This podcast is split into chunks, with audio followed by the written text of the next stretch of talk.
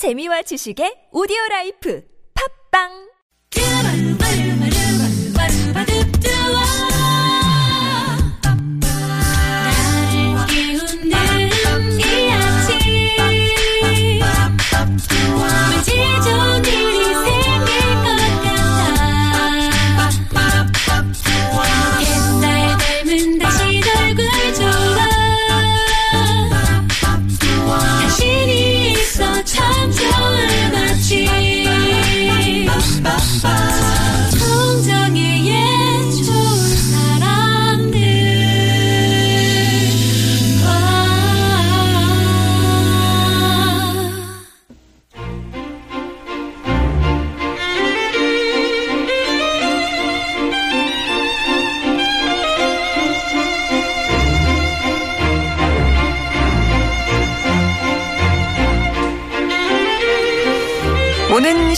목요일부터 충북 제천에서 제천 국제음악영화제가 열린다고 합니다. 영화가 음악과 어우러질 때 곧 축제가 되는 건 아닐까 싶은데요.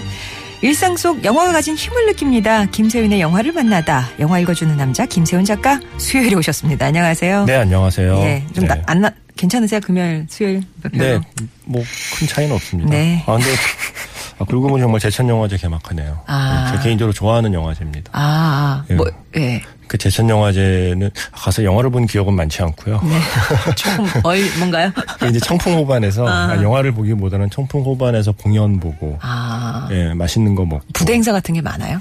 어, 제천 음, 국제 음악 영화제다 보니까 음악과 관련된 그 작품 자체도 음악과 관련된 작품을 상영하지만 실제로 뮤지, 뮤지 션들이 와서 공연하는 아. 오. 공연 프로그램이 많아요. 예. 사실은 그 청풍 호반에서 기본적으로 제가 부천 영화제를 하- 하면서 느낀 건 영화제가 잘 되려면 물이 있어야 됩니다. 물을 끼고 해야 되는군요. 네. 바다가 있거나 그렇지 않으면 아. 호수가 있어야 예. 뭔가 사람들이 일반적인 극장이 아닌 곳에서 영화를 체험하는 기분이 좀 잘 들거든요. 음. 그래서 제천 영화제는 그런 청풍 호반에서 공연 보는 재미가 이야, 있는 영화제라서. 영화제네요. 아 올해도 가야겠네요. 다, 다, 다녀오십시오. 예, 10일 목요일부터 시작합니다. 네. 자, 그럼 오늘은 이제 원 플러스 원 영화, 개봉 영화와 그 따르는 그 지난 영화. 일단 개봉 영화부터 볼까요? 네, 뭐 이번 주 개봉작 가운데서는 아마 이미 뭐 예매율을 해서 음. 되게 두각을 나타내고 있더라고요. 물론 많은 스크린에 걸려서이기도 하지만 네. 어, 이 영화를 먼저 소개해드리겠습니다. 택시 운전사. 아, 송강호 씨의. 네. 그이 택시 운전사라는 작품의 시작은 그러니까 어떻게 시작이 됐냐면 2003년도에 송건호 언론상에 이제 상을 수상하러 독일의 언론인이 한국에 오게 돼요. 네. 그 사람이 누구냐면 위리겐 위리겐 힌치페터라는 언론인이었고 어 이분이 어떤 이유로 상을 받냐면 1980년 광주 민주화 운동 당시에 어 그러니까 국내 언론이 거의 이제 다 통제가 되고 어그 실제로 광주에서 무슨 일이 일어나고 있는지를 제대로 취재하는 언론이 없던 상황에 네.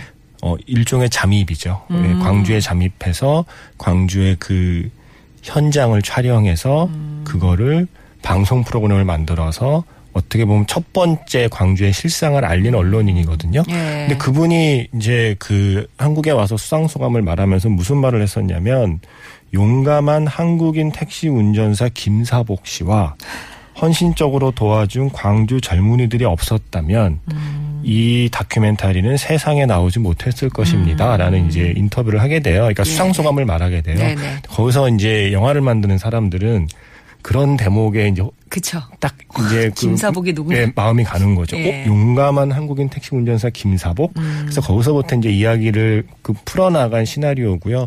실제로 그 위르겐 힌치페터라는 언론인은 작년인가요? 세상을 음. 떠났는데 세상을 떠날 때까지도 이 자신을 서울에서 광주까지 태우고 갔던 택시 운전사 김사복 씨를 그렇게 만나고 싶어 했대요. 아. 근데 끝내 만나지 못하고 아. 결국 아직 까지도 김사복이 누군지는 밝혀지지 않았습니다. 아. 네. 그래서 아마 이 영화가 좀 흥행이 되고 많이 알려지면 어쩌면 80년, 1980년에 이 위리겐 힌치펜터 그 외국인을 태우고 어. 서울에서 광주까지 간 택시 기사분은 굉장히 독특하잖아요. 그렇죠. 누군가가 누군가 주변엔가도 얘기했을 어, 것 같고 어, 어. 그래서 어쩌면 이 영화를 계기로 아마 지금까지 그 그 실체가 밝혀지지 않았던 김사복이라는 실존 인물이 어쩌면 발견될 수도 있지 않을까. 아, 그러면 지금 이분이 살아계신지 어떤지도 모르는 거상. 예, 모르는 전혀? 상태죠. 어. 예, 그러니까 유리가 힌시펜터, 그러니까 아마 그 이, 이 택시 운전사 같은 영화로 뭔가 이렇게 그 분위기가 환기되지 못했기 때문에 아. 그냥 뭐 그분이 그, 그 작은 박스 기사로 나와 있는 유리가 힌시펜터의 기사를 뭐 읽지 못했다면 예. 그 본인이 그 사람이 아직도 나를 기억 한다는 사실 좀 아마 모르고 있겠죠. 어, 어, 어. 근데 유리겐 힌치펜터라는 이 그 언론인 자체가 그러니까 광주를 기록한 그 다큐멘터리로 지금도 그 훌륭한 언론인으로 이제 칭송을 받았지만 음. 결국 그 다큐를 찍을 수 있었던 거는 80년 광주에 그 시기에 음. 광주에 갔기 때문이거든요. 근데 그 광주에 자신을 태우고 간 택시 운전사의 음. 존재. 서- 이제 거기서부터 이제 시나리오를 풀어가서 바로 그 김사복. 인데 영화에서는 이제 김만섭으로 등장을 하거든요. 네. 그 택시 운전사의 역할을 송강호 씨가 맡게 되고요. 그 위르겐 힌츠페터라는 그 언론인의 역할을 맡은 배우는 토마스 크레치만이라는 배우인데 이 배우 이름은 낯설지만 혹시 예전에 아카데미상 받은 그 피아니스트라는 영화가 있었어요. 2차 세계대전 당시에 네네네. 그 폴란드 피아니스트가 어, 전쟁의 참화 속에 숨어 있다가 이렇게 극적으로 목숨을 그 건졌던 이야기를 받- 만든 영화인데 그 영화 보신 분은 네. 그 영화에서 에드리언 브로디가 연기한 주인공이 예. 그 집에 숨어 살다가 아. 한겨울에 그 독일군과 마주치게 돼요. 네. 독일군과 마주치는데 자기는 당연히 죽을 줄 알았는데 독일군이 피아노를 연주해 보라고 그래서 아. 거기서 쇼팽의 곡을 연주하고 그 곡을 듣고 있던 독일군이 말없이 그냥 그 이 주인공을 살려줘. 이- 살려주는 장면이 있거든요. 바로 거기서 피아노 연주를 듣고 있던 독일군 아. 그 유명한 장면이라서 아마 그 영화를 기억하는 분은 예. 그 장면 아마 기억하실 거예요. 네네. 바로 그 독일군을 연기했던 그 배우가 아. 이번 그 택시 운전사라는 작품에서 바로 독일인 언론인을 음. 연기를 하는데 이 배우 그 이 배우 자체가 원래 동독 출신이래요. 음. 동독인데 뭐 자료에 따르면 국경 네 개를 목숨 걸고 넘어서 서독으로 그러니까 망명을 했 던그 자기의 역사가 있어서 처음에 택시 운전사 시나리오를 보고 그러니까 뭔가 그 억압에서 탈출하는 그리고 뭐 자유를 추구하는 목숨 걸고 어딘가로 이렇게 국경을 넘고 어딘가로 들어가고 했던 과정 자체가 자기에게는 너무 와닿는 이야기라서 이 영화에 출연을 결정했다고 해요.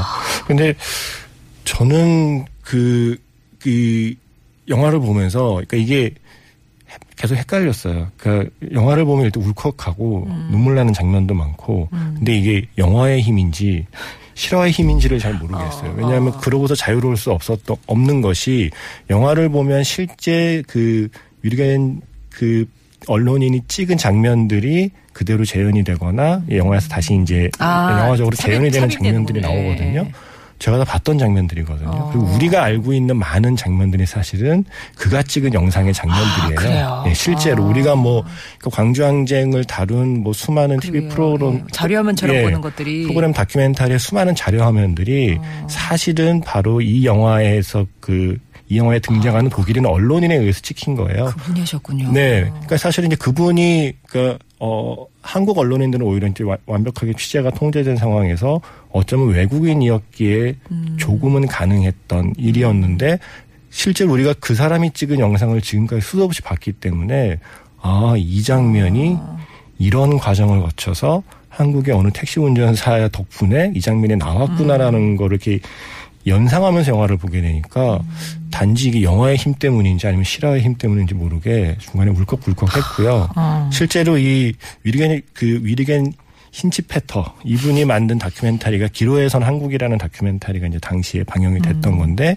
제 기억에 그거를 이제 복제를 해서 한국에서 많이들 상영을 했어요. 근데 제가 그때 중학교 때 성당 다니고 있었거든요. 네. 근데 저희 그 성당에 그 청년부 형 청년부 형들하고 누나들이 음. 성당 로비에서 그러니까 미사하러 오는 그 아. 분들을 대상으로 계속 그 보여- 어. 비디오를 방영했었거든요. 어. 근데 그게 바로 제가 봤던 위르겐 힌치페터가 찍은 영상을 처음 본 거더라고요. 아. 그러니까 중학교 때 기억까지 떠올리면서 네. 그러니까 영화 속에 등장하는 이 수많은 개인들의 이야기와 영화를 보는 관객 들이 수많은 개인들의 이야기가 아마 이렇게 합쳐지면서 나오는 묘한 시너지가 있지 않나 아. 그리고 역시 송강호 씨입니다. 아, 진짜 그렇게 연기를 잘했다고. 이게 어떻게 보면 사실은 좀 예상 가능한 이야기일 수도 있고 충분히 아 이- 이 대목에서는 뭐 뭐, 뭐 사람 울리겠지않은 장면들이 있잖아요. 아 근데 그걸 다 알고 보는데도 송강호 씨의 연기는 보는 사람의 마음을 이렇게 좀 헤집어 놓는 게 있더라고요. 예. 그러니까 송강호 씨가 예전에 인터뷰에서 했던 말이 배우라는 직업은 우리가 잃어버린 얼굴을 찾아주는 직업이다라는 멋있는 말을 하셨거든요. 와. 그러니까 배우라는 직업은 우리가 잃어버린 얼굴을 찾아주는 직업이다. 근데 영화를 보고 있으면 송강호 씨가 되찾아주는 우리의 잃어버린 얼굴이라는 게 과연 뭘까를 생각하게 돼요. 근데 영화에서 가장 눈물이 나는 건 송강호 씨가 그러니까 광주의 택시 운전사들을 또 만나요. 그게 바로 유해진 씨거든요. 아, 웃으면 안 되는데 그쵸. 유해진 씨는 이름만? 나도 예, 예. 그러네요. 예. 근데 실제로 그렇게 이제 그 영화에서 어떻게 보면 자칫 무거워질 수 있는 이야기에서 그래도 이렇게 음. 관객이 방금 그 방금 우리가 웃었듯이 네. 관객이 잠시 숨 돌리고 웃을 수 있는 장면들을 만들어주는 역할이 유- 유해진 씨인데 아. 바로 그 광주의 택시 운전사에게 서울의 택시 운전사인 송강호 씨가 하는 대사가 뭐냐면 아주 간단해요. 아, 미안합니다.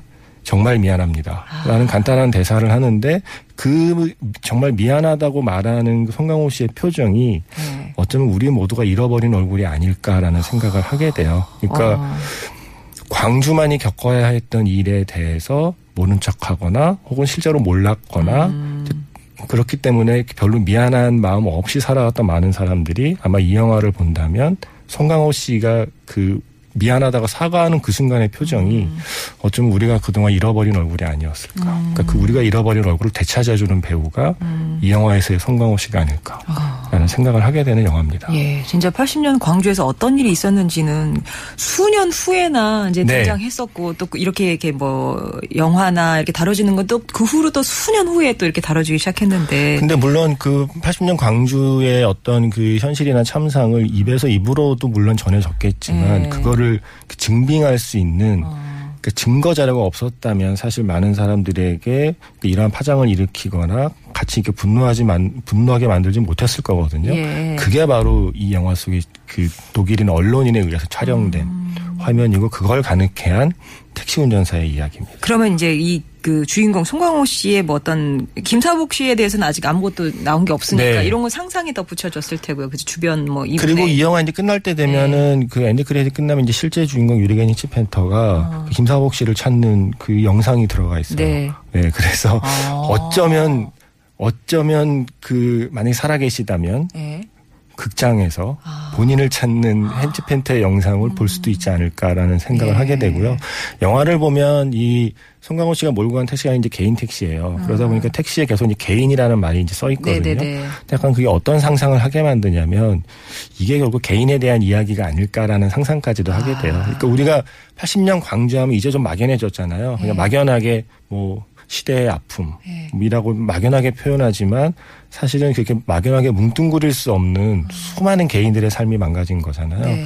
그러니까 이거는 그 수많은 개인들의 그 삶, 삶을 만난 또 다른 개인들의 이야기거든요. 또 그걸 또 보는 관객 역시 우리 또한 개인이고 그래서 이거는 막연하게 뭉뚱그려진 뭐 이젠 역사야 뭐 지나간 일이야라는 게 그, 그렇게 페이지를 넘겼던 거를 다시 페이지를 이제 앞으로 넘겨서 사실은 아직 끝나지 않은 역사라는 걸 이제 말해주는 영화이고요. 네. 무엇보다 휴먼 드라마고요. 네. 어 유해진 씨 덕분에 그리고 송강호 씨 덕분에 중간 중간 다행히 웃으면서 볼 수 있는 무거운 이야기. 예. 무겁지만 아주 무겁지만은 않은 이야기로 완성이 됐습니다. 예. 하나만 간단하게 네. 제가 류준열 배우를 좋아하거든요. 네. 그래서 어, 뭐예요? 뭘로 나와요? 광주의 젊은이. 아, 네. 정말 간단하네요. 광주에. 광주의 젊은이인데 굉장히 비, 굉장히 비중이 아. 크고요. 사실은 그 당시에 광주에서 희생된 수많은 젊은이주를 약간 상징하는 아. 네, 뭔가 뭐 목적이 있어서 뭐 그- 그래서 그 거리로 나섰다기보다는 정말 상식에 기반해서 거리로 나섰던 음. 네. 수많은 젊은이의 상징으로 이제 류준열 씨가 등장을 하고요. 음. 어, 한 가지 그- 좀 재밌는 뒷이야기는 80년 당시에 몰았던 택시가 등장해야 되잖아요. 네. 어, 방송 들으시는 분 중에 아마 좀 그 연식이 되신 분들은 기억하시겠지만 브리사라는 차가 있었습니다. 네. 예. 영화에 등장하는 브리사라는 그 차 모델이 등장하거든요. 아. 그게 일본에 있는 차를 1억 원인가를 주고 이제 가져왔대요. 와. 그래서 음. 어, 영화 속에서 브리스아가 거리를 달리고 그 뒤를 포니가 뒤따라 달리는 풍경을 보는 네. 것도 영화의 또 다른 재미라는 재미입니다. 네. 그렇네요. 자, 뭐 브리싸 뭐 보여주시는 게 됐고요. 자 노래 듣겠습니다. 우리 어, 택시 운전사 하면 또 이 노래가 단연 또 떠오르더라고요. 조영필의 단발머리 전해드리고요. 4부에서 뵙겠습니다.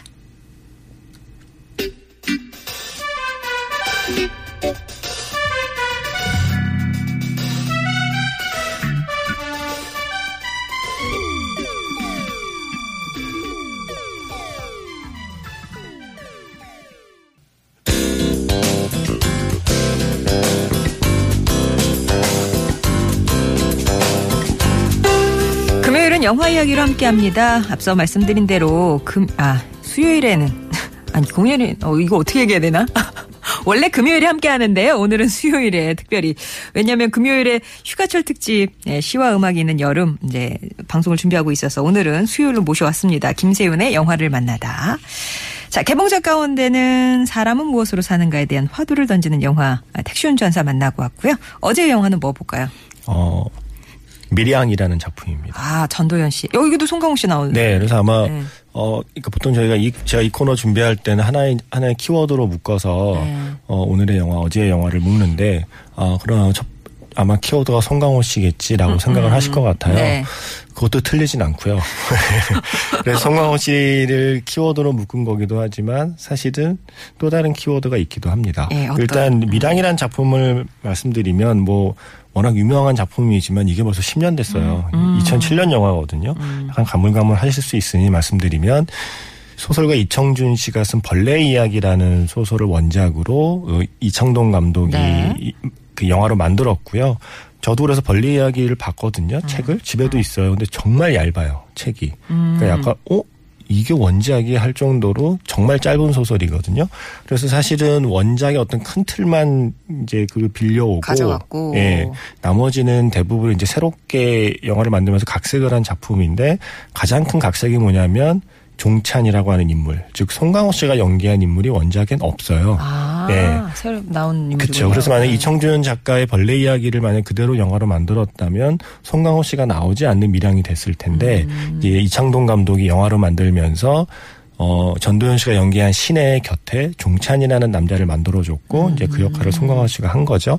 그렇게 해서 뭐 우리 모두가 알고 있는 그 이야기 그리고 음. 전도연 씨에게 칸의 여왕이라고 하는 이거 약간 좀 예, 트로피를 안긴 약간 오글거리는 수식어이긴 해요. 우리가 없으니 이제 유일하니까.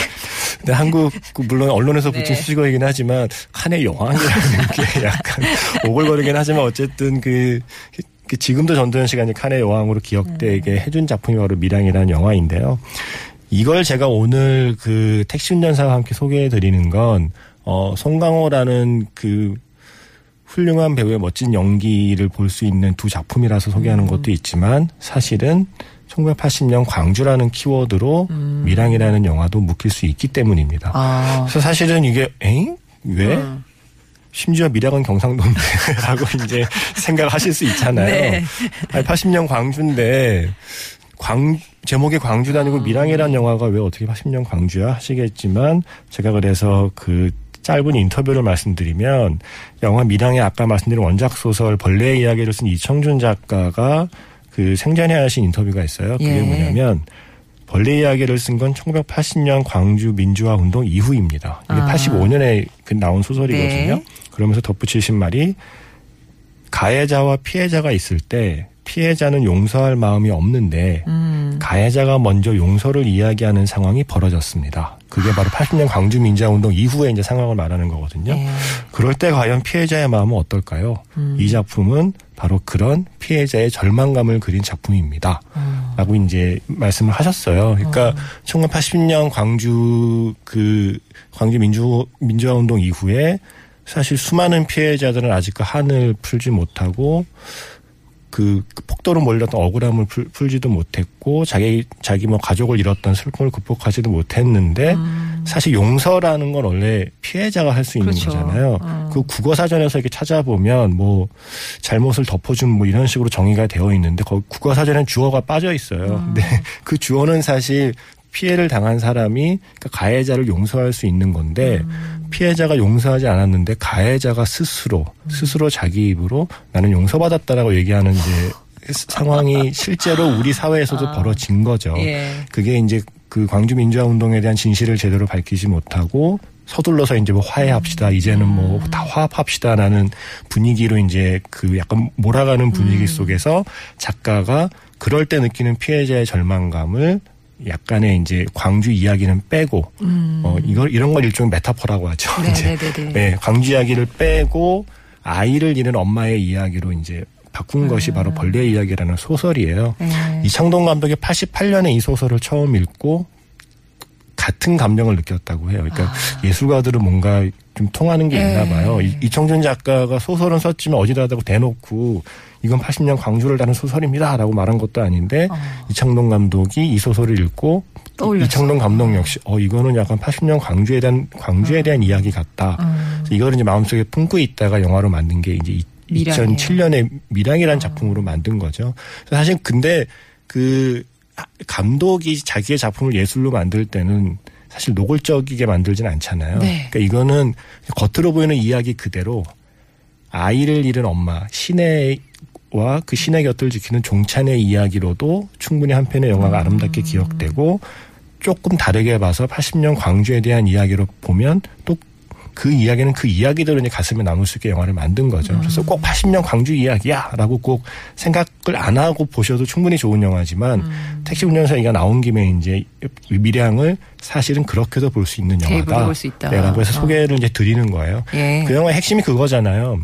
그, 그 전두현 씨가 무너지는 순간이 딸을, 그러니까 딸을 잃고서 딸을 죽인 범인이 이제 감옥에 간 뒤에 방황하다가 다행히 이제 종교의 이제 그 아. 종교의 힘에 기대어서 마음의 평안을 얻은 뒤에 가해자를 용서하겠다는 큰 이제 용기를 내서 면회를 하러 갔는데 그 앞에 앉아 있는 가해자가 너무나 평온한 표정으로 나님이 용서받았다라고 이야기하는 이야기하는 순간에 이제 전두현 씨가 거기서 느낀 그 절망감과 배신감 때문에 그 이후에 사건이 벌어지는 거잖아요. 그러니까 바로 그게 1980년 광주에 대한 그 1980년 광주를 다루었던 우리 사회에 대한 어떤 비판이기도 하고 네. 의미이기도 한 작품이래요.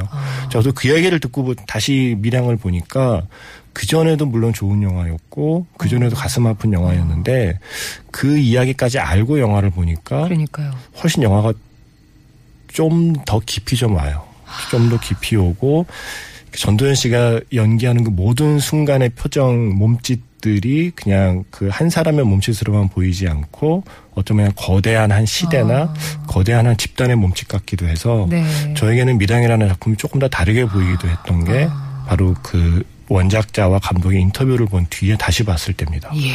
그래서 혹시 택시 운전사를 보시고 아 1980년 광주를 다룬 영화가 또 뭐 있지 뭐 있지 하면 많이 있었어요 네. 나름 뭐 꽃잎도 뭐 있었고. 그쵸 꽃잎도 네. 있었고 아, 예 뭐 그 본격적으로 다룬 화려한 휴가라는 작품도 아, 예. 있었지만 임창정 씨가 나온 스카우트라는 작품도 선동열을 스카우트를 하러 간 그 사람의 이야기를 그린 코미디처럼 그려지지만 사실 배경은 80년 광주였고 황정민 씨와 전두 그 전지현 씨가 주연한 슈퍼맨이었던 사나이도 사실은 80년 광주에 대한 이야기를 숨기고 있거든요. 아. 그래서 80년 광주를 다룬 영화는 많이 있지만 어쩌면 사람들이 잘 눈치채지 못하는 사이에 광주 얘기를 했던 네. 미량이라는 작품도 있다.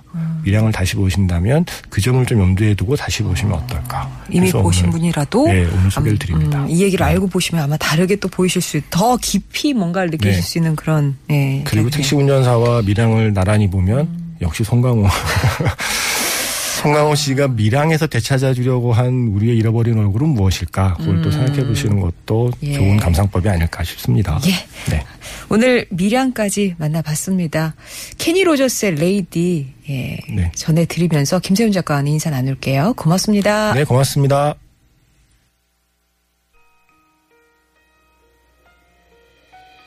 Lady, I'm your knight in shining armor, and I love you. You have made me what I am.